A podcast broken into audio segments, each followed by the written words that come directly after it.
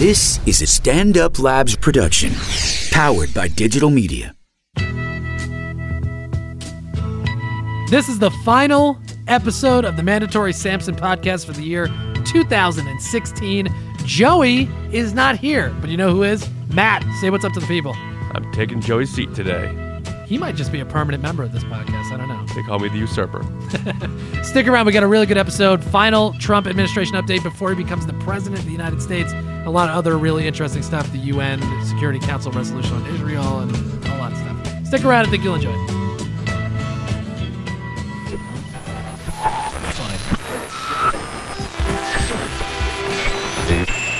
Very serious.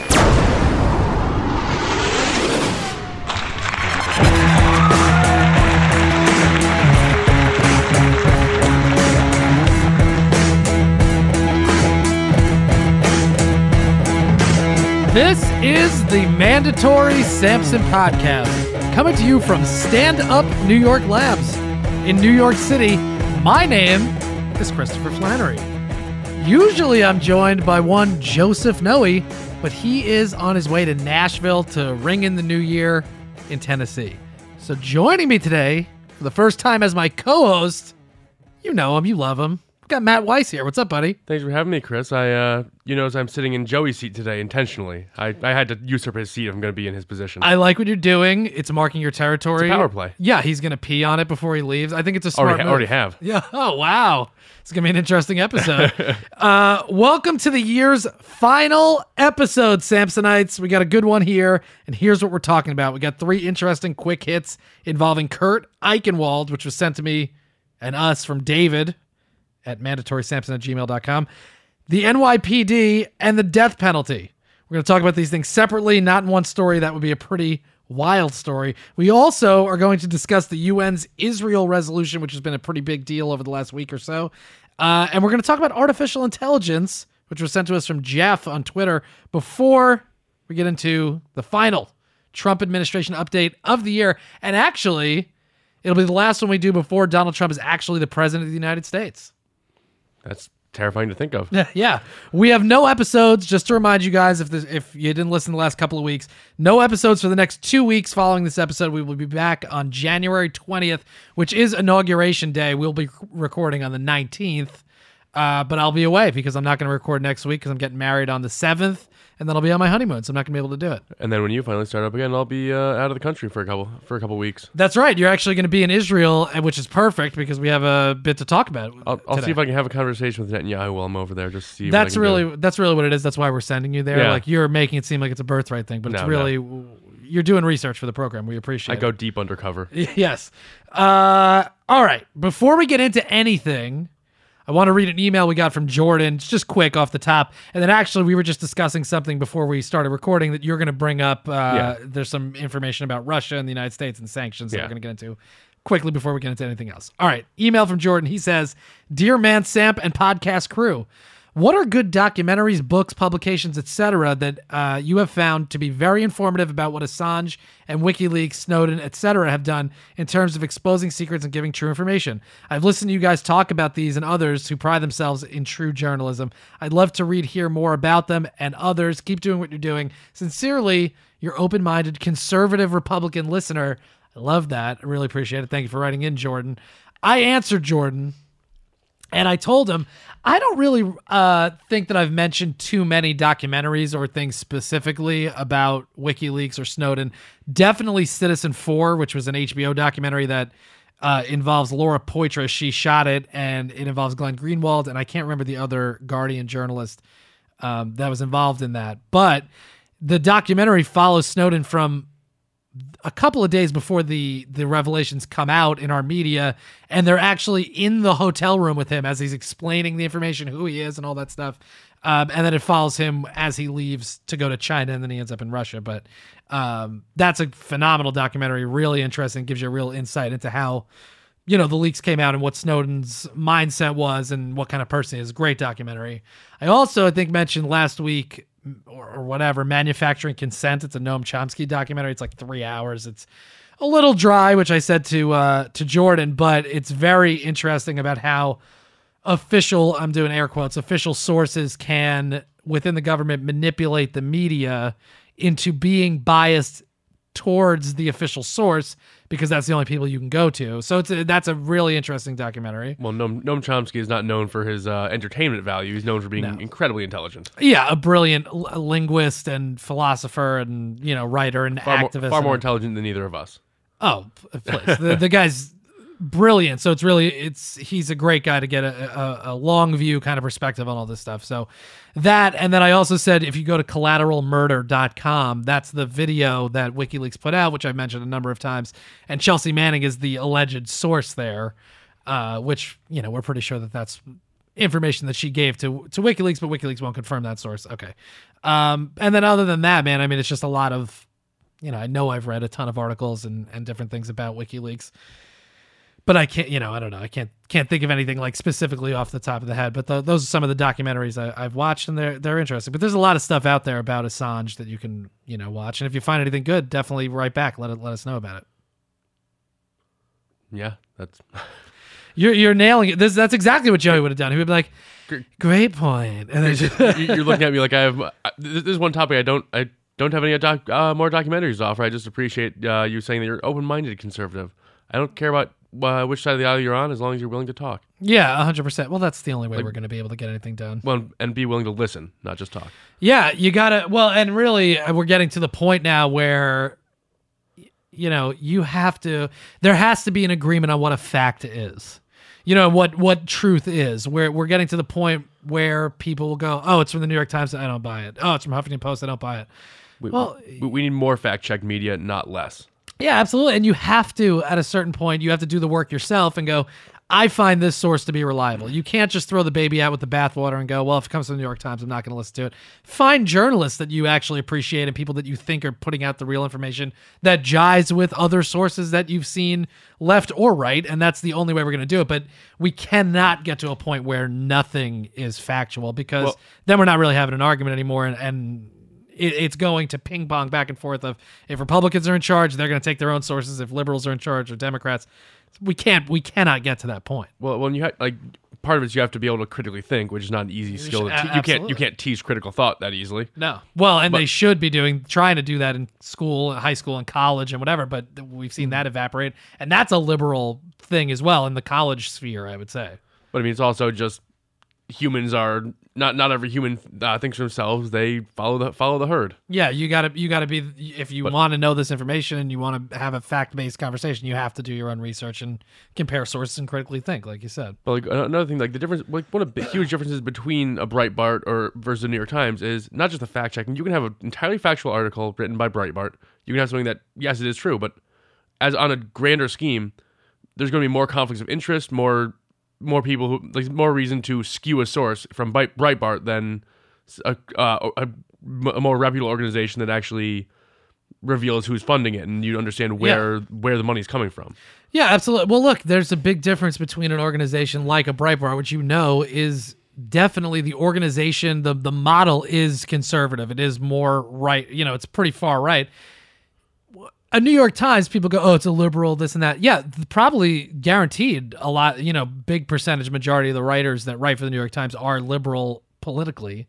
But that doesn't mean that it's going to color everything they do with a bet. You know, they're not necessarily going to distort information. That that's the the crucial thing. You know, you have to understand the the motives motive. What is it? Modus operandi of Yeah. the organization you know, as opposed or whatever, uh, you know, as opposed to like just assuming it's a liberal thing, and that's you know that's the end of it. Well, we'll, get to it later, but one on one of the uh, uh, articles you sent me this week, there's one line I hated where it's like a, you could tell it was a liberal thing that w- that was written, and just they let their opinions skew skew the article so horribly. It's like, Yeah. oh, I hated the, the wording in it. Well, but that's an important thing though, being able to go, well, I can. This is a liberal bent. This part of the article is is an opinion and it's liberal. Throw it out then. That's Yeah. fine. But th- there's probably information that you have to be able to do that. And you should be able to express as, as a good writer, you should be able to express your opinion through facts. Yeah. You should not like unless you're writing an editorial, you should not be putting your opinion in there. You should say you should back everything up you want to say up with facts. Uh, Yes and no. I think you know if you want a completely unbiased,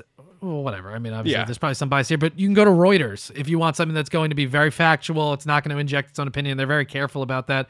Go read Reuters. Um, you know, I don't know what it's necessarily called, but their their stylistic code, the way that they they they won't call something a terrorist attack. They'll call it this or that. Go go look into that. You know, that's a good Reuters. Go to go to them if you want straight news. I don't necessarily have a problem with people injecting their opinion. We do it, but I'm also not changing the reality of the facts of a, a case or an article or a situation to fit my particular ideology. You know, I'll I'll tell you the facts of the case and I go, I think, you know, Well, so well, you well- have to be able to sort that out. This also isn't claiming to be journalism. This is you're taking what journalists have done, com- uh, combining these sources, and then giving your opinion on it. This is by Yeah. definition more editorial. Right. Yes, absolutely. Um, all right. So anyway, so that's what I have to say there. By the way, I told Jordan, you know, if you have if you want some other recommendations about documentaries on different topics, let me know. You know, email or Twitter, Twitter or whatever, because I love documentaries and I have a pretty decent collection, I would say, of things that I've watched. So putting that out there. All right. Ready to get into the first thing here? Yep. Twitter subpoena and Kurt Eichenwald. This is a very interesting story. Again, this was sent to us from David uh, yesterday or whatever, the day before, and I I really appreciate it. On December 15th, and did you read this? You, you Yes, I did. Okay. Yeah, I saw that. On Dece- oh, you know what? Before we get into it, actually, with the UN, uh, the uh, yeah, Russia so, United States thing. Tell me Uh, about this that. just came out a little bit before, like after Chris did the rundown a little bit earlier today. Uh, so the U.S. has expelled 35 Russians in uh, response to the hacking for the election. Uh, yeah, and also imposing sanctions on intelligence organizations. So this is all about spying, and uh, apparently they have been thinking about thinking about the proper sanctions for months, according to the New York Times article I read. And right. uh, when I'll pull up Trump Trump's response, which was always unintelligible, but Yeah, pull up Trump's response. Now, when you say they the U.S. expelled 35 Russians, meaning people within the intelligence community, or just Russians that are living here that we Uh, know are in official capacity with Russia, like what's the in the intelligence community with that are believed to be spying, that are believed to be involved in the organ- uh, spying organizations. Uh, I believe it was two two spying organizations or two intelligence organizations have been sanctioned, as well as two like the- Russian? Yeah, intelligence yes, this is all yeah. geared towards Russia. right. Um, Okay. Yeah, and then so well, and now because we were talking about it before, while you get the Trump, you know, quote up, the we talked about it last week with the Assange interview on Hannity, which by the way is another example of you can take information knowing there's a bias. Fox News is definitely right wing. Hannity is couldn't be farther right wing. But he asked good questions, and I like the answers I got from Assange. So you know that. You know why he's asking certain questions. That's the difference between you know, just throwing a whole thing out completely and knowing going into it, yeah, it's probably gonna have a right wing bias, but you have to be able to sort through that. Assange said in that interview that the source is not the state of Russia. This move by the Obama administration seems to point to the op maybe not the opposite of that, but it's something that we said where it might not be Russia specifically, but Russia might have directed hackers within that community and then they became the source. well, well, know? this says that they believe that these are the Russian organizations that ordered the hacking, right. but it doesn't mean what Assange said is that the his so his source was not Russia. Well, it'd be like Obama coming to Matt and going, "Hey, Matt, I need you. Hey, Matt, I need you to do this." Uh, I would tell you I am highly underqualified, but right, but he comes to you and he goes, "I need you to go get a an, an everything bagel with cream cheese," and then you got to go give it to Julian Assange. You go, uh, "Okay."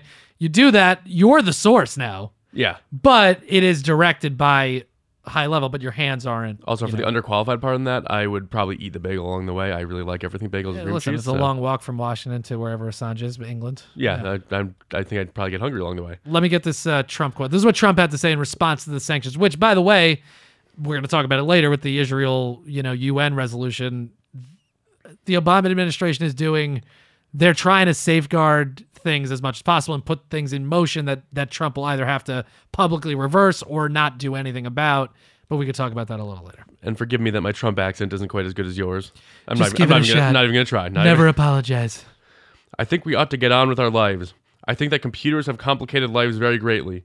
The whole age of computer has made made it where nobody knows exactly where is uh, where exactly what is going on. We have we uh, we have speed. We have a lot of other things, but I'm not sure what we have the, have the kind the security we need. That's a crazy thing to say. We have the speed. Like, yes, computers are confusing, I guess. You know, it's such a cop out, and it's also insane to me. If Ronald Reagan, you know, is well known and well respected in the Republican community for for standing up to the Soviet Union and telling them to tear down, the, you know, Tear uh, down that wall. yeah, tear down Mr. Gorbachev.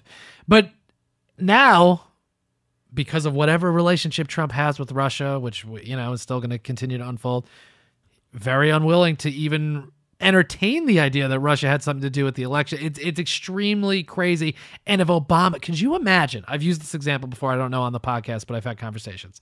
If Obama, if there was evidence that the second time Obama got elected or the first time, that's that um you know the Taliban or something or or Afghanistan or whatever another act Iran. Could you imagine if Obama got elected and there was pretty you know there's evidence mounting that Iran impacted the election to try to keep uh, McCain or whoever from becoming the president and, and Obama got elected.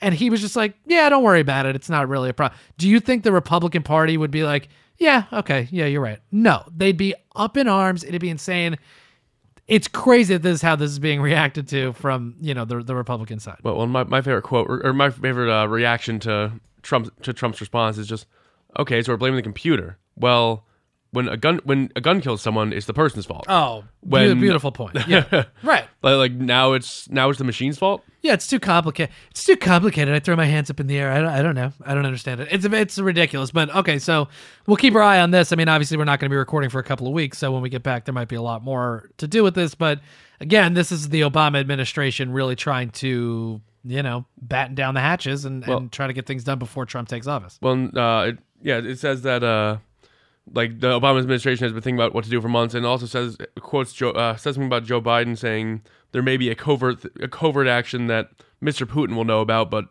uh, the the average the American people won't. So that kind of it, it's just one of those intriguing things that Yes. might amount to nothing. Yeah, I, I guess I saw uh, saw it. I don't know where I saw it or I read it, but there was a, a guy who's a Republican, you know, intelligence strategist or whatever that might be involved in the Trump administration. He's essentially said the same thing. Like if we're go- if something's going to be done to Russia, more than likely it's going to be something the press isn't going to know about. We're not going to know about it, but it, but Russia will know. And it, it reminded me of Conor McGregor, who's a UFC fighter. I'm sure a lot of people know. He had a fight against uh, Chad Mendes, this other guy. And he was saying, you know, he, he goes to the body, he'll throw a body body shot. And he goes, Only we know. You know what I mean?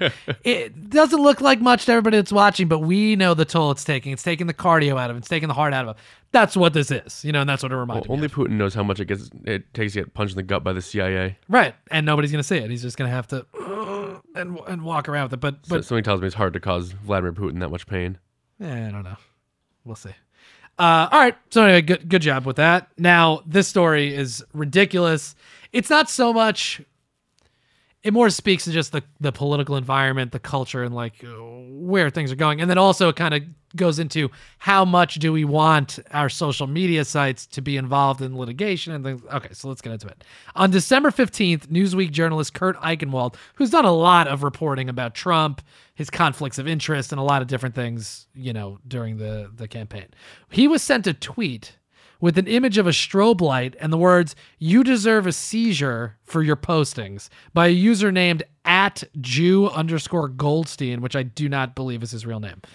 Eichenwald, who has epilepsy, did in fact have a seizure because he was tweeted this image and he didn't know. You know, he oh, he looked at it and he uh, had a seizure, which is horrible. The strobe image from uh, this is the second time a strobe image from a Trump supporter uh, has been sent to Kurt Eichenwald. The first one didn't result in a seizure, but this one did. Now, on December 19th, a Dallas County judge issued an order allowing Eichenwald's lawyer to issue subpoenas to Twitter to compel the company to reveal the true identity and location of at Jew Goldstein. Twitter agreed to the order. All right. Now, the reason any any of these people knew that Eichenwald has epilepsy is because he wrote an article in response to the craziness about Hillary Clinton, you know, oh, she must be sick, and people were saying she has epilepsy and this and that, and he's like, no, I have epilepsy. She doesn't. He, people are writing a mis- misinformation campaign. And, Yes. like if he, he has this condition, he has the right to say the truth about. Like he's going to say the truth about it. Well, the and that's the point. You know, that's why he brought it up to begin with, and then people. Sick fucking people sent Yeah. him images of, of strobe lights to cause him a seizure, and actually did. That guy could have gotten killed with that if he sat Well, at his desk and- he doesn't know. And like I'm a defender of freedom of speech. You don't have the you do not have the right to assault someone. That is flat out assault. Oh, that's assault. like There's that no is question 100% about it. assault. Right. And pe- like it's it raises an interesting interesting issue to me where like the idea of like people have this idea of anonymity on the internet. It's like first no you you if the judge is willing to order a subpoena and Twitter's going to co- uh, cooperate, that's Twitter's decision. Well, this is the here's the thing, right? I think we assume because it's something that you can access from your house or your phone, it feels private. But I've told I've had this conversation with Joey, I guess privately, ironically, that Facebook is a public square, right? You feel like you're going on there and you're kind of sharing it with the world, but that's a private place. it's a place that you need to gain membership to. You sign up for it, you put a password and you create it, you know. So they have a right people complain about First Amendment things, and Twitter's the same way. They have a right to shut down whatever they want. It's not. It's a. It's a business. It's not Yeah, e- just exactly. the public. And the First Amendment, freedom of speech, it says that the, it says that the government cannot restrict your freedom of speech. Right. It does not say that a private institution can't stop you from saying something on their platform, and also doesn't say there won't be consequences to what you say. Uh, absolutely. And, you know, there's degrees to which I, you know, I'd like people to be able to say whatever they want. Now, th- this is a different case. It's not just saying something that's actually intending to injure somebody that you know could be injured by what you do. So that's, that's to me, this is the same as going up to somebody and punching them from the, from the back of their head. You know what I mean? This, is what they did. Yeah, and, and, like in the past, there have been companies that like it's a weird it's a weird thing where like there are companies that like Google a lot of time will not give out will not cooperate with subpoenas on that want j- user data. They won't- don't won't give that information up. Right. Which is a whole nother. Yeah, it's a whole other issue. But it's like is that weird thing of like there's that it gives you that sense that no one will ever get my information out of these companies. Twitter has Twitter's been shutting people down for hate speech lately, Yeah. which Well, I, I had a tweet that I was actually proud of. I had an idea about how to handle it because a lot of like the right wing alt right people or whatever they go after people very hard and they're, they're it's it's repulsive shit. People that they know have been sexually assaulted or whatever they'll get raped. You know they say really fucked up things. To and they make people. it seem worse because they have this whole like their whole community bands together to work together to Yes. go after and so it becomes a very coordinated attack Yeah. against people. Leslie Jones, you know, I don't know if that's strictly alt right, but the, but really people descended on her. She felt terrible. They hacked her. They put her. Okay, my idea for what Twitter could do to solve both problems, you could keep people's ability to say whatever they want, their freedom of speech, which Twitter's under no obligation to do that. But okay, but in the in the idea of an open and you know free discussion, take away the ability of people that you know are like known t- hateful people and abusers or whatever on Twitter, take away their at symbol. Do not let them use the at symbol because then they can't go at man Samp, go fuck yourself, we're going to come kill you, whatever. They can say whatever they want, but they can't specifically direct it at anyone by adding them. So the person that they're talking about doesn't get the the mention in their, you know, their feed or anything like that. and, and they're just the small subset of people who actually want to listen to that guy's Right. opinion. And already, if you're following them, yeah, you already you already share his opinion. Right. And, but you cannot say it to someone specifically because you're an animal. When you prove that you're not an animal, then maybe we'll allow you to talk to other people. But uh, if you want, just go on your Twitter, say whatever you want. And if people don't want to look at it, they don't have to look at it. That's my solution. I think it's actually a pretty good solution. Well, it's like I know, like uh, Reddit has like shadow banning people where they just make it so you can't actually like your comment shows up to you, but no Right. no one else. is like Well, that's kind of what it is. yeah, I it's mean, kind of like you can keep spinning your gears and trying to say these things, but if you're going to prove that you can't be mature enough to have a, an actual conversation. You're an animal. Yeah. That's it. You can't do it. You can't function like a person. we'll, we'll put you in the So- corner. We'll, we'll put you in the corner in timeout until you can behave. Right. Uh, my, to me, I'd be 100% okay with anything that you actually have to log into to use on the internet. You should get your your name. It should be your name. I have no problem with that. I have my, you know, obviously I'm at Man Samp on Twitter and you know all the the social media stuff. But my header name is Chris Flannery. It is me. There's a Yeah. picture of me. Anything I ever sign up for because consciously I don't want to be like Ratface69 and go on there and, and you know it's me. It's me using it. So I, I I don't want people to think it's not me. If it's my opinion, I'm putting it out there. If you don't like it, we can have a discussion. But I, I don't want to be in that position. And I think we're gonna get to a point down the road where at birth, your birth certificate, you know, it's like you get your Gmail, you should get your Gmail account, your whatever, you know. And, and that's just how it's gonna be. But I would not trust my parents to come up with my with an online handle for me. I'm just saying, like, they, Well, it's gonna be whatever your name is, you know. yeah, yeah. Um But I mean that. but then it raises questions people later if they're they're trans and they change identity. You know, well, it's like you- this whole you, uh, you're everything you gets basically have to like have your own social security number just for internet things. Yeah, but why not, right? It's like you should be able to be identified by that, and if you if you feel uncomfortable, you know, But but at the same time, the internet is such a global thing that you can't like just having. So you do that for Americans, and then you can easily just uh, go around that with a VPN, go to Yeah, get get out of Russia, and then no, absolutely. There's a lot of different, but so it sounds nice in principle. it's more complicated, and then you and- can be tracked more easily. I'm and- cur- I'm curious if they're actually gonna find this guy who sent the video. Oh, I think they're gonna find. him. Well, he he might. It's pretty easy to uh, put in informa- fake information or put in a fake name, and Yeah, yeah. I mean, and that, but again, now this that's the second part of this. It raises a lot of questions of is that something that is that a step we want to take? Because I think we're going to go there, and in this case, is a very cut and dry case. This guy's a piece of shit. He goes after somebody that he knows he can hurt, and he does hurt him. We'd all like to see justice be done there. The problem is when you get into a gray area type of situation, or where the government is asking, or an extra governmental organization wants to subpoena Twitter. Now you're setting a bit of a precedent, and that that's all stuff that needs to be weighed in this conversation. yeah. And I know, like, I hope they find this guy. He's not a good person. I think they probably Right. will. But then I know if if I was gonna be go go and become a hateful animal, not really planning on it. Yeah. If I was gonna do that, it would make me think twice about whether I You, put my you real. never plan it. You just turn into one. It's very liberating. Okay, relax, Trump. but I mean, like if I if I was gonna go and do that, I'd think twice about putting my real information. I'd I'd it's pretty easy to make fake accounts, and I'd do that. right. Well, and- but that and that's the point, though. You know, it's like I can't be the biggest piece of shit I want to be because everybody's going to know it's me. So I'll create a fake account. Well, yeah, no, you don't get to do that anymore. You know, even on now, there's other aspects to it where I find annoying. On Facebook, a lot of people, friends of mine, I don't have Facebook anymore, but when I was on there, and of course I know how it works. People who are friends of mine that are teachers or whatever work in certain professions, they don't want to have their their you know their drunken exploits on Facebook and all that stuff. They'll use their middle name as their last name, or they'll they'll Yeah. use their first name and, and have some kind of bullshit secondary name.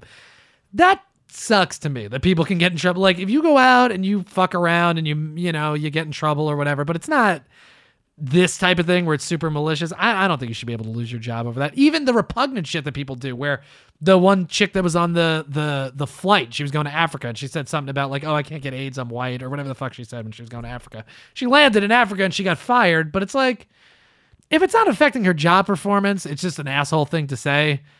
Uh, but but it still ties into like you have freedom of speech, but there are consequences to your actions. And like it's, if you uh, remember a while back, there was the uh, social studies teacher who stomped like was like stomping on the American flag. Yes. It's like I defend his right to say it, whether it was smart of him, like whether like there are there are consequences whether you like them or agree with them or not. Yeah. Like, it's Yeah. go like people will react how they will react. Yeah. So anyway, so this is an interesting conversation that obviously we'll keep having, and we'll see where this goes. And um, you know, thank you to uh, David for sending it. That it's it's an interesting story, and th- this guy's a piece of garbage. I hope Kurt Eichenwald is you know all right. That's crazy. It's a crazy thing to do. Could you imagine doing that? Like again, it is tantamount to just walking up to somebody and being like, "I don't like what you said," and punching them in the mouth. Like you can't do yeah, that. a seizure is a very serious thing. And It could have killed him. And what if he's on a train or something and he looks at his phone i- instead of looking at it on his computer and he sees it and he fucking has a seizure and he falls onto the track or falls and hits his head? You could have killed Yeah. this guy. And it could that obviously could have happened in his office where or wherever I mean, I mean, you could like you can clamp down your your, your jaw can clamp shut and you can bite your tongue off. Yes. It's, it's Oh, like, yeah. like constant like it's horrible things can happen. Absolutely. And it's a crazy thing to do. And on top of that, then even you look at his fucking motive and it was like, I don't know what you said about Trump. Like you're an You're a petulant child. You're a yeah. petulant child who someone needed to tell you no in your life. Right. Someone needed to tell you, pull you aside and say you can't have it if you're going to throw a tantrum. Yeah. You're gonna be brought down by a little blue bird. Yeah. that's going to be the problem for you. Um, all right, let's go on to the next uh, story here. This isn't, this is an annoying one, frankly. Oh, you know what? I do have a Kurt Eichenwald quote. Let, let's listen to Kurt Eichenwald and then we'll go on. He says, Somehow we've descended as a nation to the point that people think it's justified to cause severe harm to someone simply because of politics or because they believe it's funny. I've decided to pursue this case so that those online who believe they can do whatever they want, even inflict serious medical damage on others, under the cloak of anonymity, will learn that they are not beyond the reach of the law. I fully intend to pursue this matter until this individual is arrested for his assault. Which I, you know, I can't. I think that's very much what we just said. Like, Yeah, you can't it's go like against it. you, you- anonymity doesn't only goes so far. Right. All right. Next thing. This is the NYPD and body cameras. According to the New York Post, which, you know, I take the New York Post with a little grain, A grain of of salt, yeah. New York City is offering police a 1% pay increase to officers required to wear body cameras. In 2017, there's going to be 1,000 officers with body cameras. In 2018, 5,000. There's 35,800 officers. So it's like a small amount of people. But to this pay increase, like, oh, it's inc- it's cumbersome for them to wear a camera. Fuck you. That's what I have to say about that. Well, I mean, like the union, the union is pretty heavily fighting this, and Well, like, I have I have a quote there. yeah.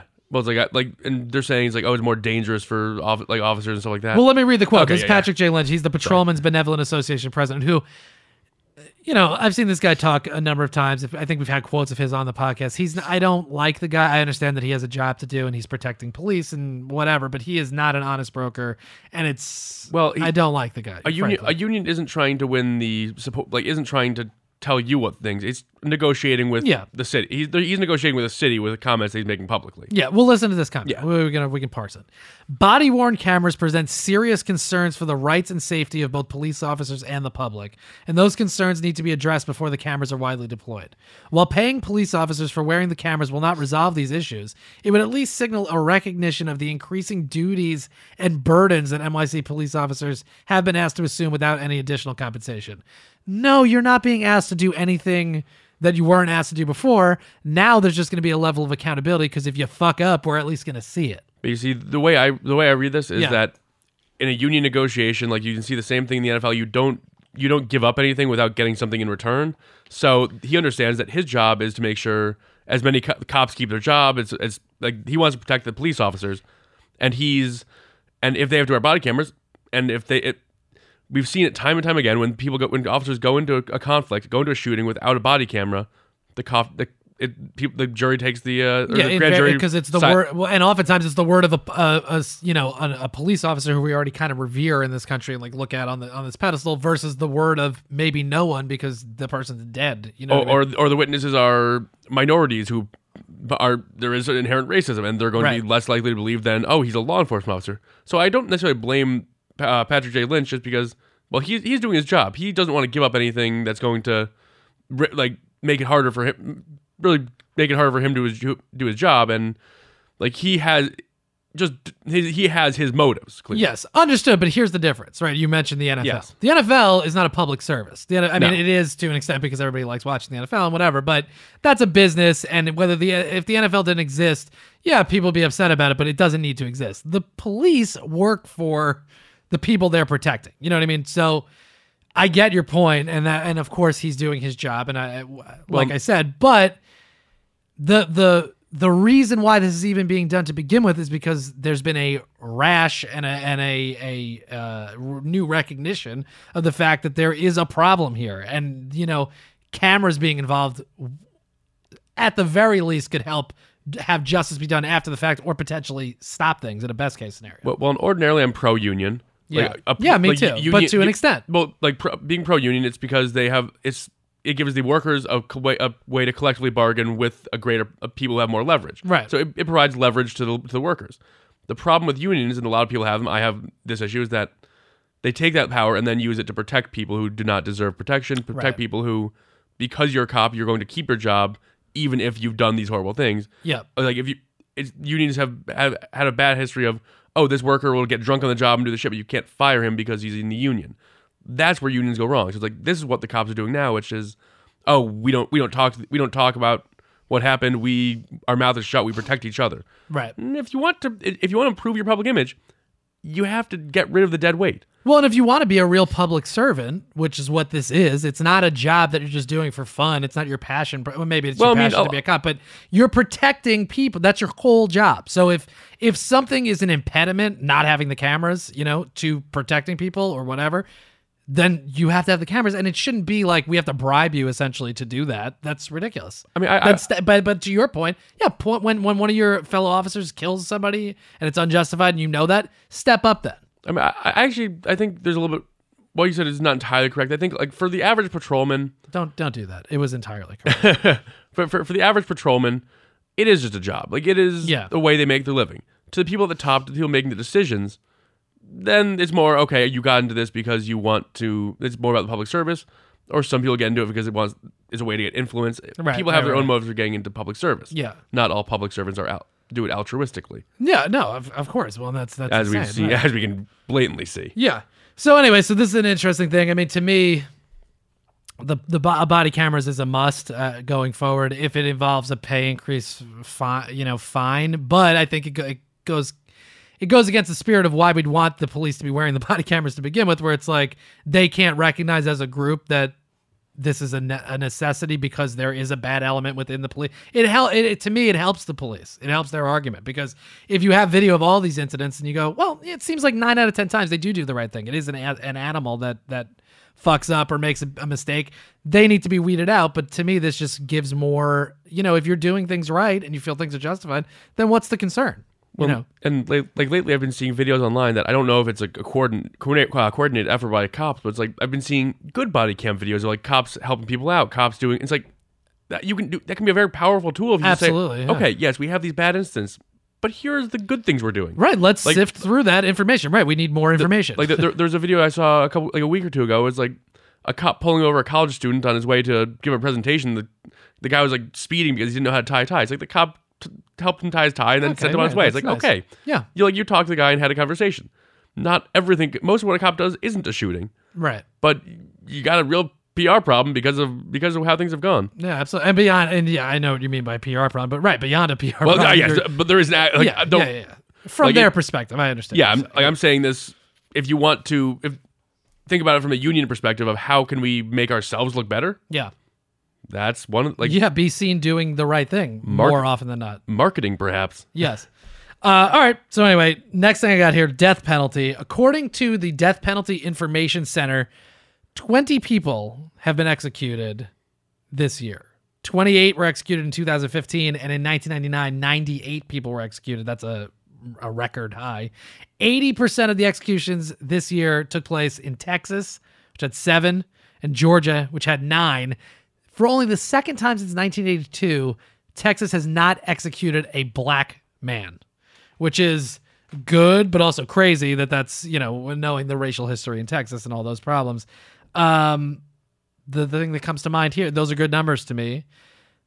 Trump is going to get to appoint Supreme Court justice. One, probably two. I mean, let's be honest. And I think he's going to be in there for eight years, so almost definitely two. That's gonna that is going to affect this. That is going to shift the balance back way farther to the right. And I think you're looking at a situation where states and the movement to get rid of the death penalty is increasing. But you can get, uh, you know, a very vocal minority in there, and people that elected Trump that can reverse that, and I think that's a big problem. I mean, I, I'd like to first of all say it could actually be three justices because there's already the Scalia opening. There's going there, uh, Right. So at least one. so so Ginsburg is 85 or something like that, and Kennedy is 80. Yeah, and Kennedy is the swing vote in most of the cases. He's Reagan appointed, but he's been known to you know go either Well, way on on cases. And I, I, may, I may like Trump does not have any not have qualms about just stacking the bench. So if you No. get so if you that would make it a that would make it a seven two split. That just ruins that. That's like 50 plus years before. oh, it's a that- generation of kids that are going to suffer with that. yeah, that would be true pain. Yes. Uh, in terms of the like in terms of the issues with you said this is the first year that no black man has been te- executed in Texas. Right. Well, since '82, yeah. I'm hesitant to say that it's inherently racist that is that there are more, there are more black men on death row.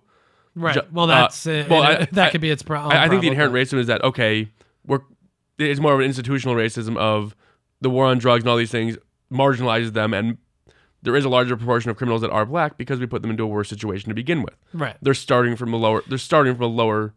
Like we give them a disadvantage to begin with, and then that's how they end up there. Yeah. So uh, that's actually where I saw the one quote from that article I really did not like because uh, Texas imposed just four new death sentences. Who this, said this quote? Uh, where was? Uh, let me pull up the article. Okay. I just had the quote written down. Yeah. Uh, yeah. it's, always it's, it's from the guard, yeah, the Guardian uh, Okay. uh, article you sent me. Where's the name on Yeah, this? This is this is great uh, podcasting here. Just Don't looking worry for. about it. Maybe I'll cut this out. You don't know. No, I didn't cut it out. People are going to hear what you did. Read the quote. God, it's okay. Okay, yeah. Um, Texas imposed just four new death sentences this year, down, down from 48 in the peak year of 1999.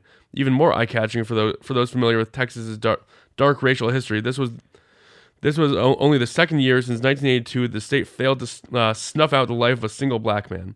Like the language is in there, is just incendiary, meant to be meant to imply just the journalism there. I, it's like okay, like oh, it's snuffing out. It's Right. they're executing everyone of all races equal. Like they're I, I understand actually- what you're saying, but this is a good example. Uh, by the way, this isn't a specific quote from someone. This is just a quote from the article. yeah, So it's a quote all. from the article. Sorry. Uh, that's the thing. When I presented it, did I use the word snuffing? See, it's funny because I read the same article. That's Yeah. exactly the same information, but I can see that that's well, it's, it's it's editorializing information. It's just a well written article, but you but, know, but but like the, the power of, the power of words is staggering. It's like you think of like it's so easy to sound racist with your words, where it's like okay, we're gonna say like the word thug gets thrown around. It's like that Yeah. means a black man basically.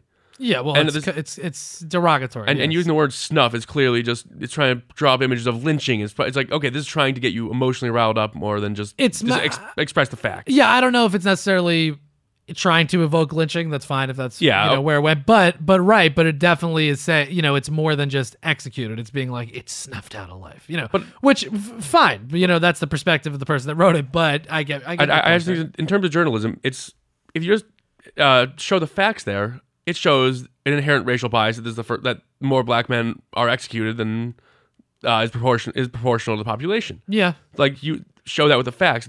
I don't like the journalism aspect of saying, "Oh, is the like even more shocking with the with the bad racial history? This is the first time that no one's been snuffed out."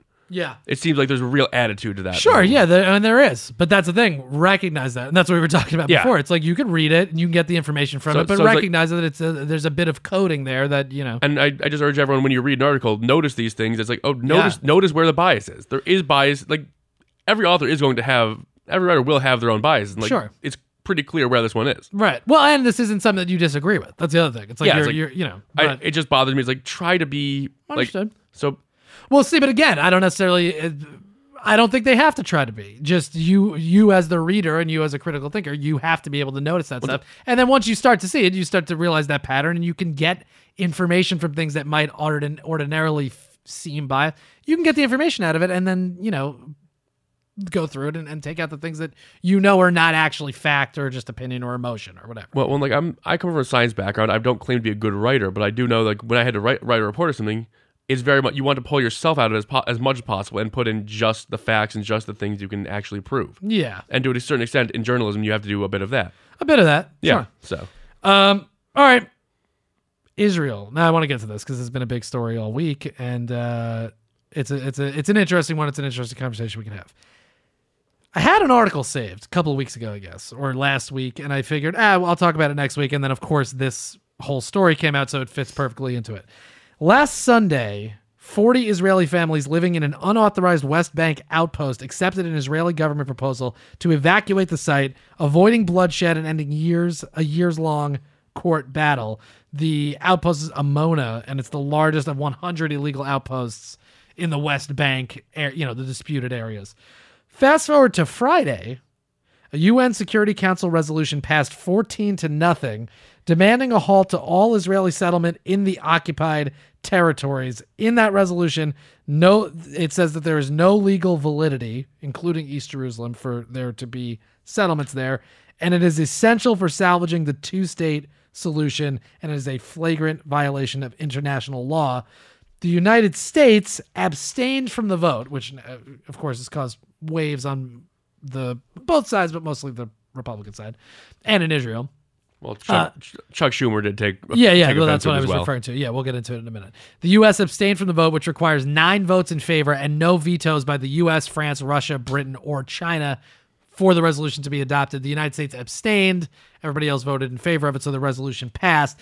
Before we get into it any further, the resolution doesn't specifically do anything. It's just a it's a it's a world body saying, "Hey, we all agree that this is problematic, and the only way that this is going to be resolved is if you stop doing these settlements." So, I have U.S. UN Ambassador Samantha Power at the UN talking about the resolution, and I'm going to play that clip now. I have a couple of clips here because Netanyahu says something, Kerry, and we'll get into it. But this is Samantha Power, uh, I believe, on Friday before the vote. It is because this forum too often continues to be biased against Israel, because there are important issues that are not sufficiently addressed in this resolution, and because the United States does not agree with every word in this text, that the United States did not vote in favor of the resolution.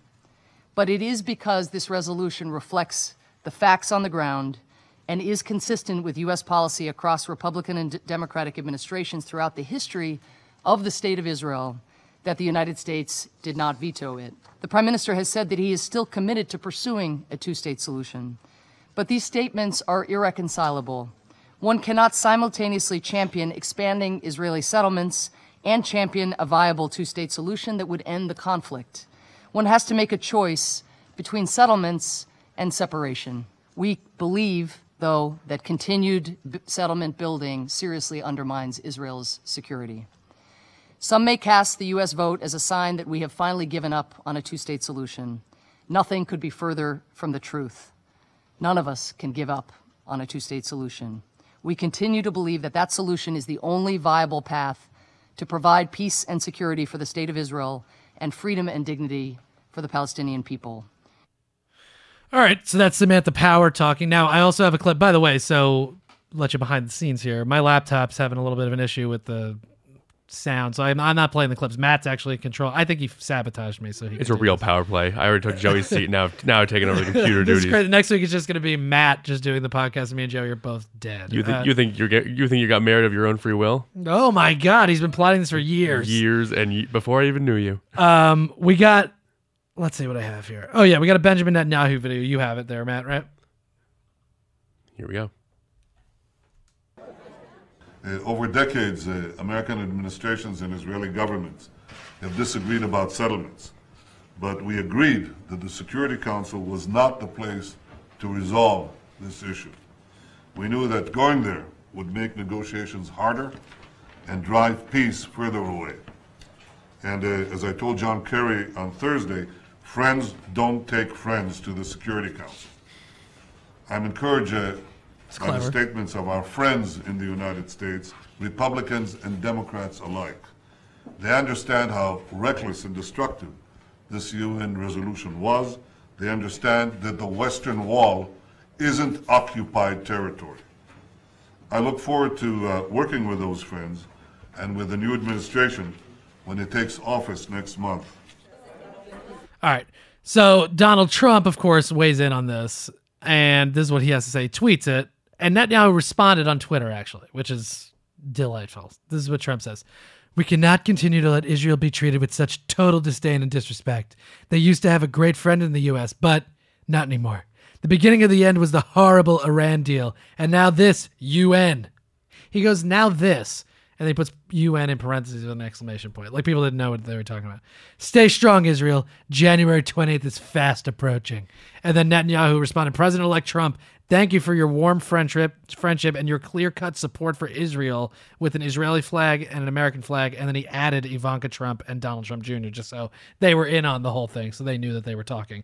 By the way, the U.S. will send $38 billion in military aid over the next 10 years. So it's to me, well, and I also have the John Kerry thing, but before we'll play what John Kerry had to say because he came out the other day and said it. Well, well I, I just love the first of all, I just love uh the whole line friends friends don't left friends don't take friends to the security council that's the most like elitist elitist bro thing to say it's like, I, Right. it's like oh do you have enough power to say that you might be elitist Yes, I, I agree with Ju- that just for pic- sure. picturing like uh, Assad saying oh come on Coney don't friends don't take friends to the security council yeah. Um, but anyway, so uh, to me, I get why Israel's upset about it. Um, however, and I, of course, the you know the Republicans going to react to it negatively because there's a lot of lip service paid to Israel, and I, under Obama, let's not pretend that if something really happened with Israel where we needed to go in and protect them or do something, there's no question about it. Obama's used the phrase ironclad before when it refers to Israel. That is separate, though, from this issue to an extent. I understand why there's concerns, you know, on the part of Israelis and Jewish J- Jewish people in the world because of a history of anti-Semitism and different things that come against the Jewish people. But Israel is this, is a country, and the United States is a country, and we're separate from them. And uh, to me, there's no question in my mind that if something is going to happen in terms of peace or some kind of resolution between Israel and Palestine, it is hundred percent on Israel, the superpower in the region, to make that change happen.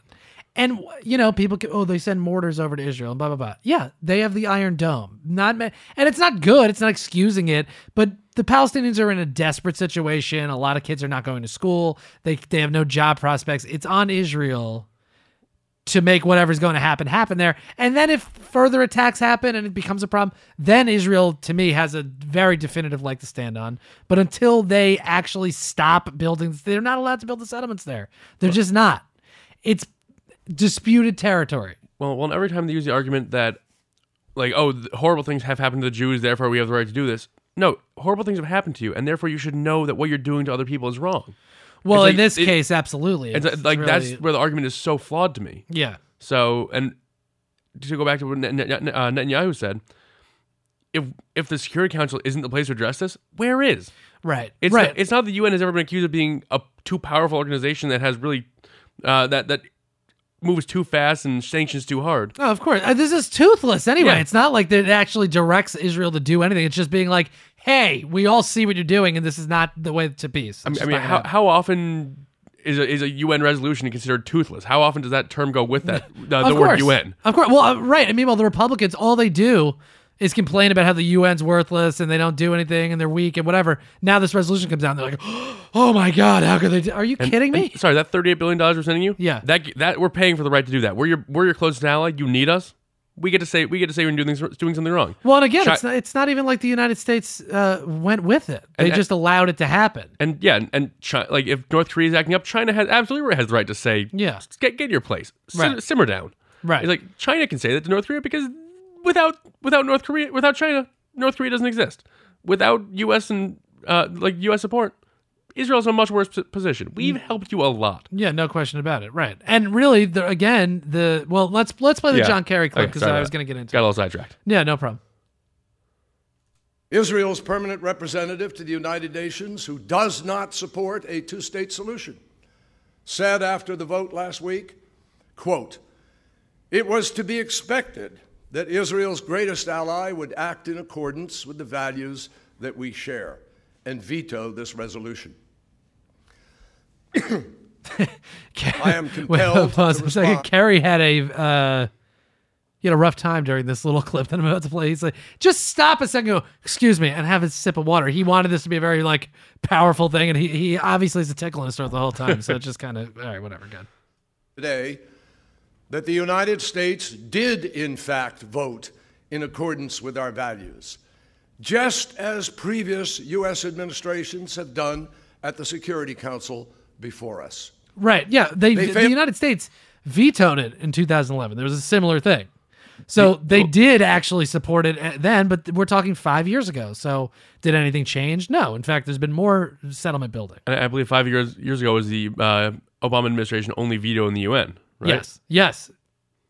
Recognize that this friend, the United States of America, that has done more to support Israel than any other country, this friend that has blocked countless efforts to delegitimize Israel, cannot be true to our own values or even the stated democratic values of Israel. that that's really what's at odds here. Like, I understand having a very close relationship with Israel. I get that. Nobody's questioning that. And Obama's never said anything to the contrary. That doesn't mean that we, as the United States, have to do everything Israel wants to do. It just doesn't, that's not how it works. And it can't work like that. And a lot of the fucking Republican from the, you know, uh, rhetoric believe me, is not just because they're very worried about the safety of the Jews in Israel. It's because they think Jesus is coming back. Period. I'm not gonna. You, there's no doubt in my mind that as a, a factor, the evangelical Christian support of Israel and paying for different settlements and different things over there, that is part of it. And let's not pretend that that's not something to do with it. They think they need to control Jerusalem when Jesus comes back, and that's a lot to do with this. Well, I believe it was in the Samantha Powers quote saying that you can't you can't have a democracy and and have Israel be a Jewish state. Well, that's what Kerry's going to Oh, say. so no, let's. sorry, I'm- you stepped on a guy. You're, Stepping re- on John you're Kerry's really toes. acting like a Joey right now. Yeah, good.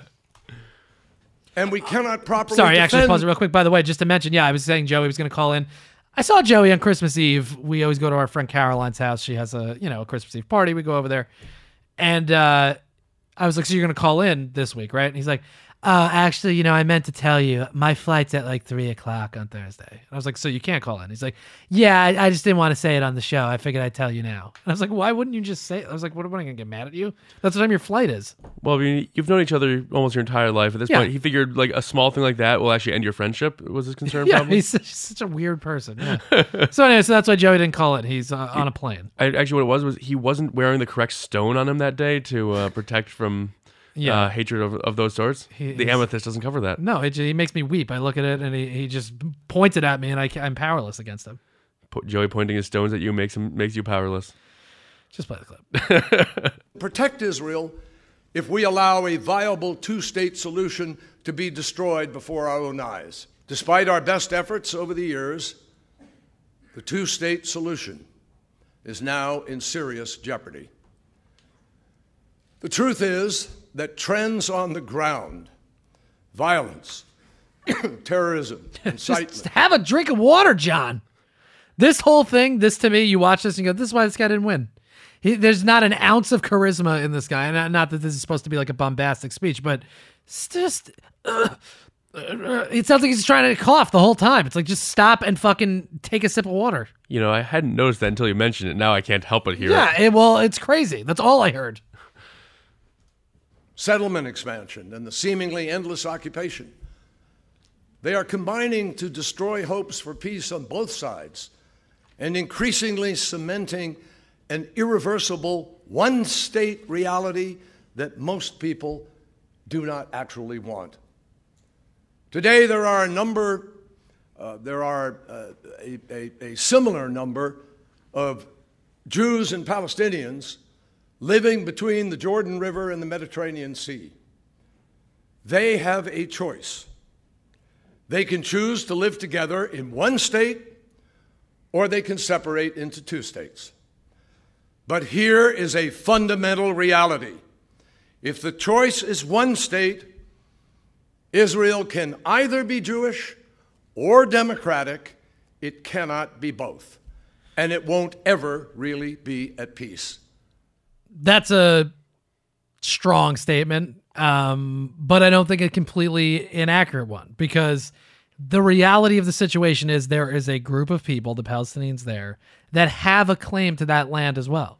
And they were there first, realistically. And they were there before the country existed, and they don't get given citizenship to it because the way Israel has come about, they wanted to try to depro- they wanted to keep Palestinians from really getting citizenship. They made some channels, but it was like No, it's not a great. It's not a good situation. And to your point before, uh, the Jewish people understand what it means to be a marginalized group, to say the least. That's what's happening between Israel and Palestine right now. And I understand there are there's Hamas, there's different terrorist attacks, there's mortar attacks, there's been stabbing. There's it's not like Palestine is completely you know, uh, clean in the situation, and, and it's the the Israelis that are the aggressor all the time.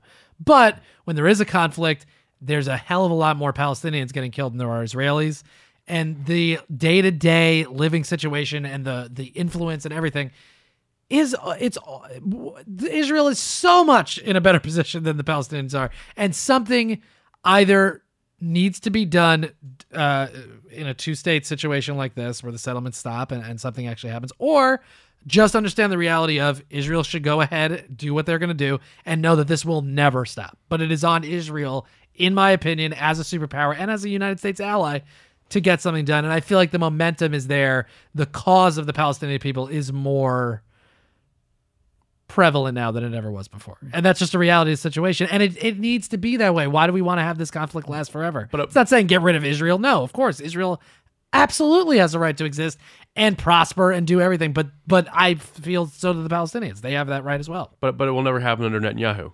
No, and it's certainly not going to happen under Trump. Like I, I- it doesn't surprise me at all that Netanyahu and Trump are going to be like best friends. No, I mean, they, they're cut from the same cloth, for yeah, sure. like they're they're like the same person. Like Putin will control Trump. No, Netanyahu Netanyahu- will be best friends with Trump. Yeah, well, then, yeah, I mean, look, uh, let's not say they're the same person, but I think personality wise and ideology, ideology, Netanyahu's done what he needed to do to actually become prime minister and, and be involved in their political he, scene he's for he's forever. But radically far to the right. I believe he Yeah. was years ago. He basically said like, oh, what? Like he said had a similar line along the lines of, oh, like I'm I'm just saying there's Second Amendment solutions. He had that sort of line, and Oh, it really? led to the prime minister getting shot. Yeah, yeah, Like yeah. it actually led to the, someone to a death. Like he's he's that type of guy. Yeah, he's the right way. And then again, let's not. I think it's filtered through our media as though this is something that everybody in Israel agrees with. It's not the case. I mean, there's there's uh, certainly people within Israel. I think I believe it's pretty evenly split. If I'm, you And know, I I'm not- mean, I, I would need to look into the actual Yeah. Israeli government. I think I, I believe it's a parliamentary system, not two party state. No, but I'm just saying, as far as public opinion is concerned, or whatever. But th- there are people,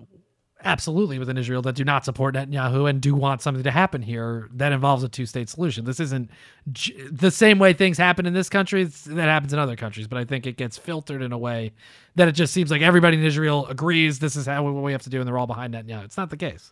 Well, Not the like- case I mean, I, I believe Netanyahu, Netanyahu has a uh, coalition government right now. or He does, yeah. Okay, so it's like by definition, the majority, a plurality voted for him, not a majority. right. So Uh, absolutely. which again we have here.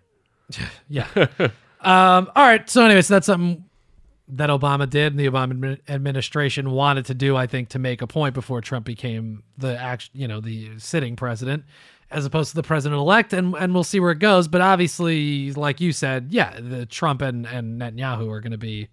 I'm doing the little my fingers crossed here. They're going to be much closer than, you know, Obama and Netanyahu ever were. I mean, you can't read anything about Netanyahu and Obama without they're saying like their tense relationship. Yeah, their- of course. Like their their strained relationship. Yeah, but that's but again, you're 100 percent right. But that's what at a certain point, that's what it has to be. If the United States thinks, or, or the the Obama administration feels, I think correctly that something needs to be done there, and it needs to be Israel that's going to to make that happen.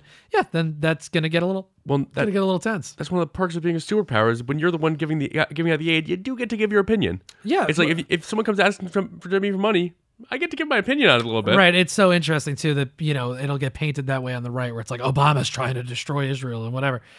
He gave we gave them thirty eight billion dollars. It's not it's not like we're not trying to protect Israel, and nobody believes that. Ob- Obama just like the neglected parent ha- handing out the allowance, but then get Israel's the teenager. Obama's the uh, neglected parent. Right. Well, and also going back to the Iran deal, which Trump brought up, you know, and that's been a disputed thing. That benefits Israel. There there can be arguments on both sides, but if Iran does not get a nuclear weapon, which is what is that what that that deal does, it a- absolutely, in my mind, keeps Israel uh, Iran from getting a nuclear weapon for at least ten years, maybe more. Um, that's a benefit to Israel. You don't want Iran to have a nuclear weapon. It benefits Israel. It benefits U.S. interests. It And benefits ha- everybody And we have Trump now saying he wants to repeal that, get rid of that deal. That's and like now we're going to have it start an arms race again. Yeah. Oh, yeah. Well, we're going to get into that in Yeah. the Trump administration update. But all right.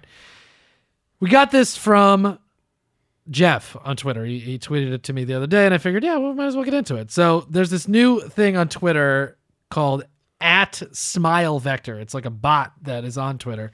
You can go on and look at it. It makes celebrities smile. You can take a picture of celebrity not smiling, and then it uses some kind of algor- algorithm to search for images of that person, people that look like them, to change images from them not smiling to smiling. It's not great, but it's obviously just the beginning and it gives you an idea of how manipulated things can be. We're in a situation where people don't trust facts. Wait till people can't trust images or videos or audio or any of that stuff. The things are going to hit a crazy level of manipulation that everything is up for debate really at that point. Well, d- despite the uh, technology's best effort, it still could not work on Bill Belichick. Very good. Bill Belichick, notoriously a, a curmudgeon, but a real football genius. The guy. yeah. I, I might be a Patriots fan for those who don't know. okay, I like the Patriots too. I'm not a big football. Uh, I watch football because I, you know, whatever. But I, I watch football, and but I don't have a particular allegiance to a certain team. But yeah, I like watching the Patriots play. I think that's brilliant. Uh, management of that team, brilliant coaching. Brady is legitimately probably the greatest quarterback of all time. You You're, know, you see, this is what you're going to get the angriest tweets about in, Yeah, in no, I'm to sure. this episode. You're I'm sure. like, yeah, heard- but saying that's like I like other teams too. I like watching uh, uh, uh what the fuck's his name? Aaron Rodgers. I like like the Packers. There's a lot of teams I like. I like the uniforms of certain teams. I don't like the way they play. I like the Oakland Raiders. It's sad that Derek Carr got hurt. I like a lot of teams. well, I don't like the Oakland Raiders, but it's still sad that uh, Derek Carr got hurt. Yeah. But for, for the record, just one, one last thing on this. Sure. I'm from New England. Don't I'm not just a bandwagon fan. For everyone listening, don't don't tweet too angrily at me. You'll be right. Matt D Weiss on Twitter if you want to follow. I think you're doing a nice job today, buddy. I appreciate you filling in for Joey. Thank you. Glad to glad to be making this power play. We got we got Tom White, who's the guy that created Vector Smiles or no Smile Vector, excuse me, at Smile Vector. This is what he had to say, and then we'll get into the Trump administration update and get the fuck out of here. He says, "I definitely think that this will be a quantum step forward, not only in our ability to manipulate images, but really their prevalence in our society. I don't think many people outside the machine learning community knew this was even possible. You can imagine an Instagram-like filter that just says more smile or less smile, and suddenly that's in everyone's pocket and everyone can use it." very interesting because you can also manipulate a story very easily with a picture. A picture's worth a thousand words. If you have a picture of Trump, what if you have a picture of Obama at some kind of memorial? Whatever. I'm not going to say what, what particular memorial. You have him at a memorial. And obviously it's a somber tone. And then you t- you have the ability to really manipulate it and make it look like Obama is smiling, grinning at something that he's not, or whatever. Any any Put a sombrero and some macarenas and hat as if he- at a funeral. Well, that you can do now, but I'm just saying. But to be able Yeah. to manipulate somebody's facial expressions, even if it looks like he's smirking as opposed to I mean, I, I still see this very a very cool thing to have. Like it's very cool that we have it's cool, technology. but it's extremely dangerous because you Yeah. know the shit's going to be manipulated. I'm not saying to stop it, but it is happening. and this goes back to like you have to have, have critical thinking thought there be the ability to critical critically think and you like if you're going to if if they try to do something like this you have to be able to say okay is there more than one source saying this or is it just one per like where's it, where's the information Yeah, that's going to be so hard. It's such a gray area, though. That's the thing. Like when an image gets out there, you, right. You have to now start. People don't have the time to do it, and that's that's really But I what mean, like, becomes if, the issue. if you go online there's like there's every any time that I see a uh, photoshopped image gets posted someone always manages like five minutes later We'll find the original image like Yeah. someone always calls out a photoshop I don't like that there's someone someone has the time to do that it's Right. incredible I have this argument with my fiance all the time, soon to be wife. Actually, next time you hear from me, I'll be a married man. The she'll show a video or something. I'm like, that's edited. I can see it. Like, cause I do that. I do video editing. I do audio editing. I'm a graphic designer. So like I can see it more easily. She's like, oh, stop it. No, it's not. I'm like, I swear to God it is. I guarantee it is. But that's the thing. She doesn't work in that. Most people don't do that type of stuff. So when they see an image, it's even if you can kind of prove it and show, they're like, ah, maybe that's fake shit gets lost in the shuffle. And that's really the situation that we're going to find ourselves in very soon. not not everyone has like your your fiance has the as an untrained eye for these things. Like it just yeah, and a lot of most people do. yeah, and that's why experts are a good thing, and having people who actually understand the knowledge. Yeah, good hundred percent. Yeah, you got to trust experts. Not that I'm saying like, oh, I'm some kind of expert, but like I have more experience in it. But right, we cannot get to a point where experts are just thrown out. But we're also at a point though where there's climate scientists that get climate scientists that get co-opted by big money interests and they get paid off to to do specific research. So there's even uh, things that you got to pay attention to there. You have to see where you know follow the money. And- Follow, follow follow the trend, like the greater trends, and follow the big. Yeah. Like look at the big picture, not just you can't you can't just say one thing. One person says this, therefore it's true. Right. Like in science, everything has to be peer reviewed. It has to be recreatable. yes. Everything has to be like it's statistical. It's Yeah. All right. Trump administration update. You ready to do this? This is the last one before the guy becomes the president.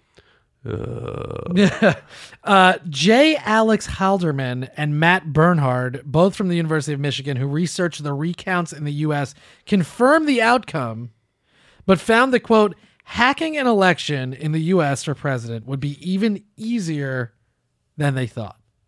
All right. I've talked about this documentary a number of times, Hacking Democracy, which I actually just watched recently. It's not visually or, you know, production wise, just a brilliant documentary, but the subject matter is unbelievable. And I still think it's very relevant to what we talk about all the time. Watch that documentary. Michigan. Now, here's why. Here's why hacking could be way more possible. And it's more likely. We've heard so many times people talk about we you know you should have picture IDs and we should have more voter ID at voting. pla- Do you know how hard it would be to fucking rig an election by having thousands and thousands of people with fake IDs and whatever go into a specific county and try to rig? You know what's easier? Rigging the machines, right? and that's what hacking democracy really talks about. rigging the machines or the companies that are doing the counting. It's uh, Exactly. Michigan uses two voting machine companies for 75% of its counties. Two. 20 employees to each company. And in Pennsylvania, 70% of digital votes leave no paper trail, which is what is at odds in hacking democracy. It's the company Diebold, which I believe is out of business at this point. But watch it because that was not, that was 2012. This is when this documentary takes place it's not that hard to imagine a world now and in the future where the same type of shit is happening. And to your point, right, who are the companies that are doing it? All you need is one person at a 20 employee company that goes, I want Trump to win Michigan. And it'd be fucking very easy. And you watch the documentary because it really lays out the case of how easy it would be. And the fact that there's no paper trail. And even in the documentary, there is a paper trail. And the paper trail shows a different result than what the, the main tabulator actually puts out. So it's very easy. I'm not saying that it happened, but we probably wouldn't even know at a certain point. Well, and there should be a required paper trail. Like, you Oh, should- yeah. Like, what what's so bad about saying, okay, it prints out a receipt when you get from the machine. Someone can check that it gave them the right thing, and they handed it into the. Well, it's supposed to go through a county, you know, the clerk or whatever, Yeah. the elections officials.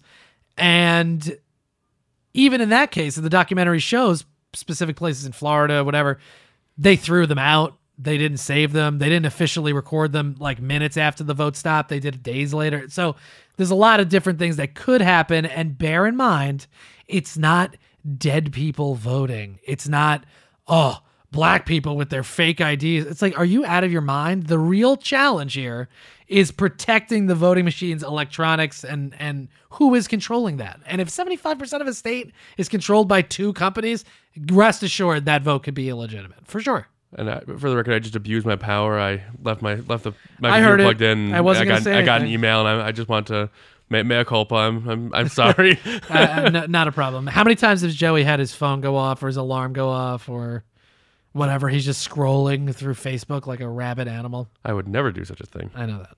Last week, the president elect Donald Trump tweeted about nukes and then commented on the tweet via phone to Mika Brzezinski.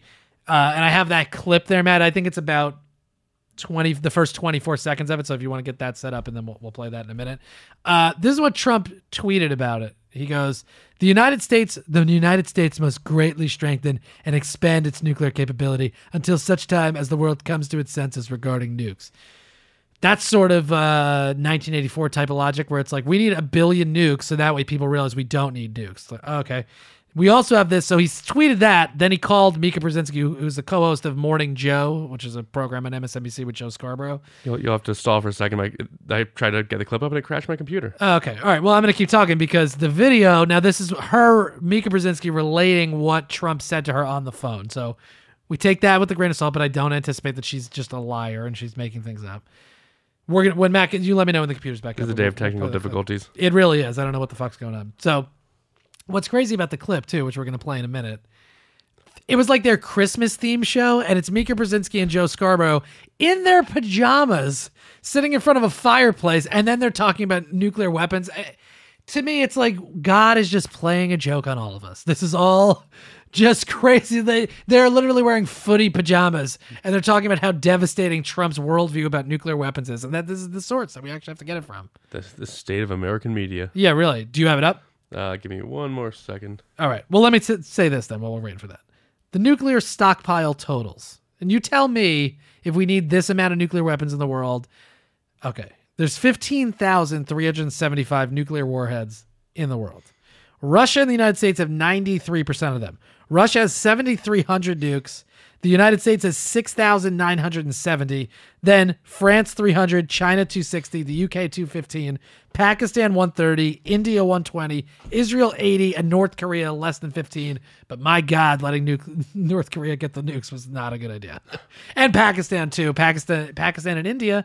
I say it all the time. They're going to be fighting over a water source in an increasingly, you know, climate change ravaged world Overpopulated. overpopulation. Man, you do not want those two countries going to And- and nuclear war. To, be fair, it wasn't there was it wasn't as much we could do about North Korea getting No, nukes when course. China when China's protecting them and we couldn't really go and invade if we wanted to. yeah, but that's a problem. We don't want. We don't. yeah, but we there's nothing we we can do about them, it at it's this like point. Right. it's it, it- like the the damage of going in would have been worse than letting them get them. Right. Now, there's 15,375 nukes in the world. Do you know how many I think we probably need to end the world? Four. you know what I mean? Like one gets launched, another one gets launched, two more get launched, and that's it. We're done. Th- that's It- that it- simple. Like that's like the whole issue of an arms race just baffles me because oh, so what do you plan on doing with these nukes? Like right. it's just so we can it's just to just see show how big your dick is. Yes. Well, and to the, to Mattis's point, Mad Dog Mattis, the probably potentially and likely uh, Secretary of Defense.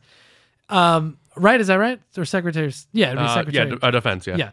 Um, he's concerned about it. He's worried about a false alarm or something happening. Instead of having 7,300 or s- almost 7,000 in the United States, how about we just do it proportionally? Russia gets four. the United States, you know what I mean? Like, because at a certain point, that's all you need. That we don't need thousands. Do you, do you understand that we are not going to be able to launch thousands of nuclear weapons? It's insane.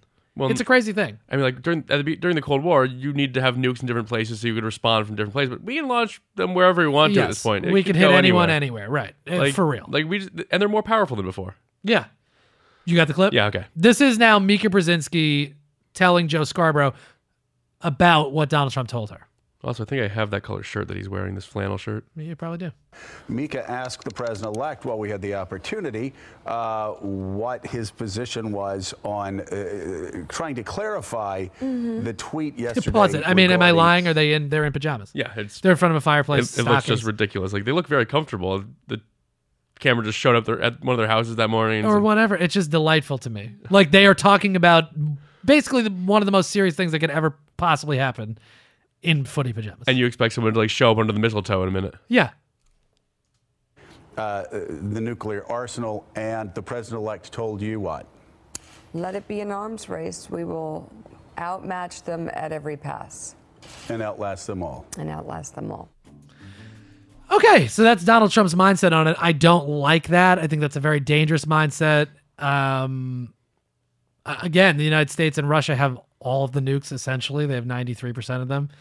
And I just don't I think it's so disconcerting. It's also crazy again that people Republicans especially will rally around that whereas uh, Reagan was for nuclear disarmament. He thought it was a bad, you know, he he was for d- getting rid of nuclear weapons. Well, and the whole point, like the nuclear arms race to begin with, was against Russia.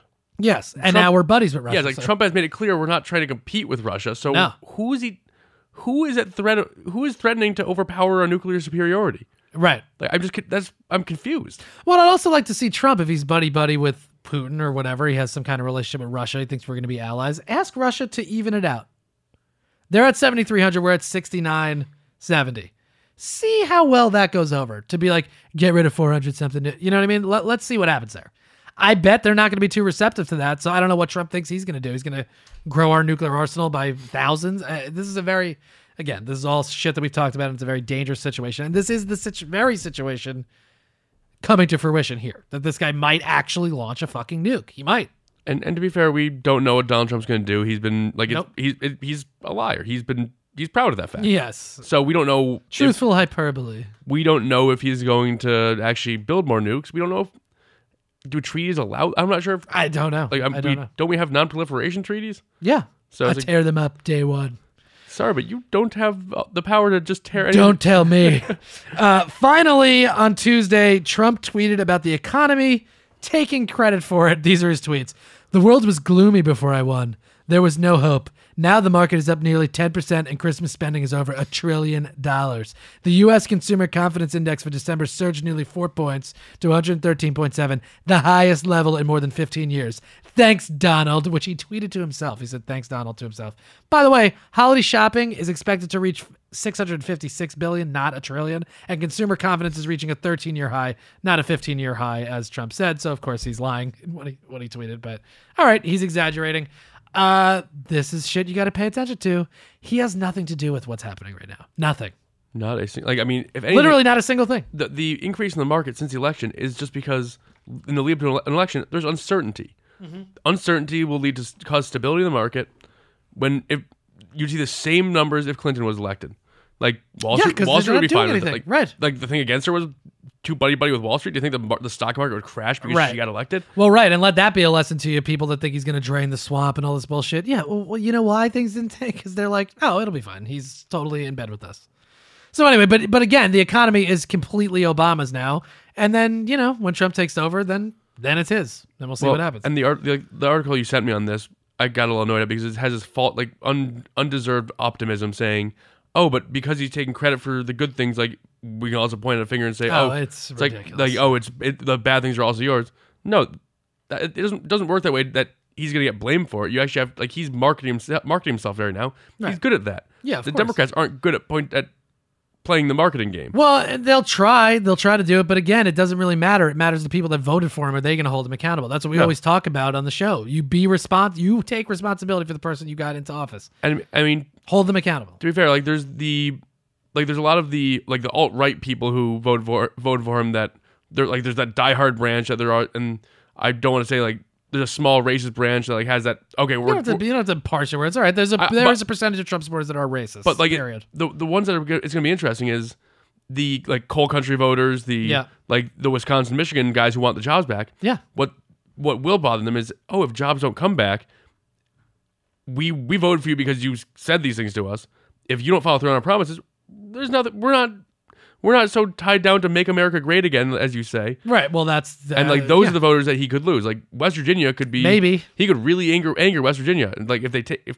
they take away his health, maybe that's always the question. Yeah. I hear what you're saying. Right. that, but that's, my hope. That's Yeah. that's my hope. It's people pay attention to what media they want to. They they don't like whoever the Democrats are. There's a lot of factors at play. But right, Oh, like- like my best me- case scenario, they just actually judge him based on what he did. like my Facebook feed. I see, keep seeing things like oh, like West Virginia voters uh, like up- upset and being duped that they're losing their health, they're losing their health care yeah. and like not getting jobs back. It's like yes, but that's also filtered for what I see because I have friends who want a, who have a liberal bias. Yeah, but also though, you know what though? I, I don't even people that are quote duped. You didn't get duped. You had plenty of time to pay attention. The fucking campaign went for two years. If you thought that Trump somehow was going to be the guy to come in and save your Medicare or whatever, you're wrong.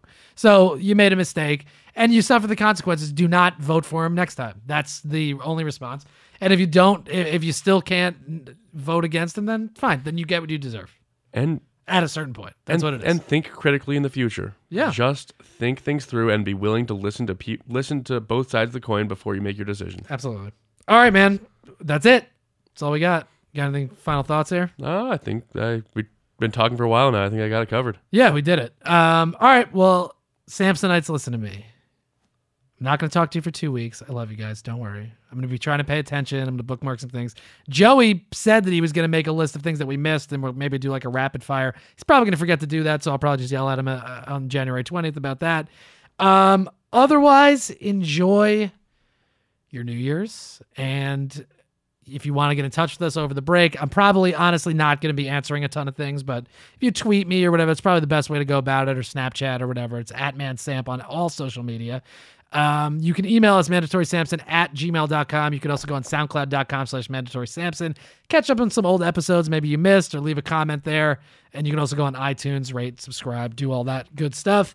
Uh, we will make our triumphant return on January 20th, 2017 with MSP 111. Of course, we'll be recording the day before, but you get it. It'll be fine.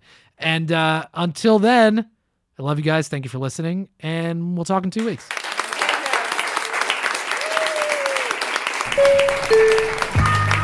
This has been a Stand Up Labs production, powered by digital media.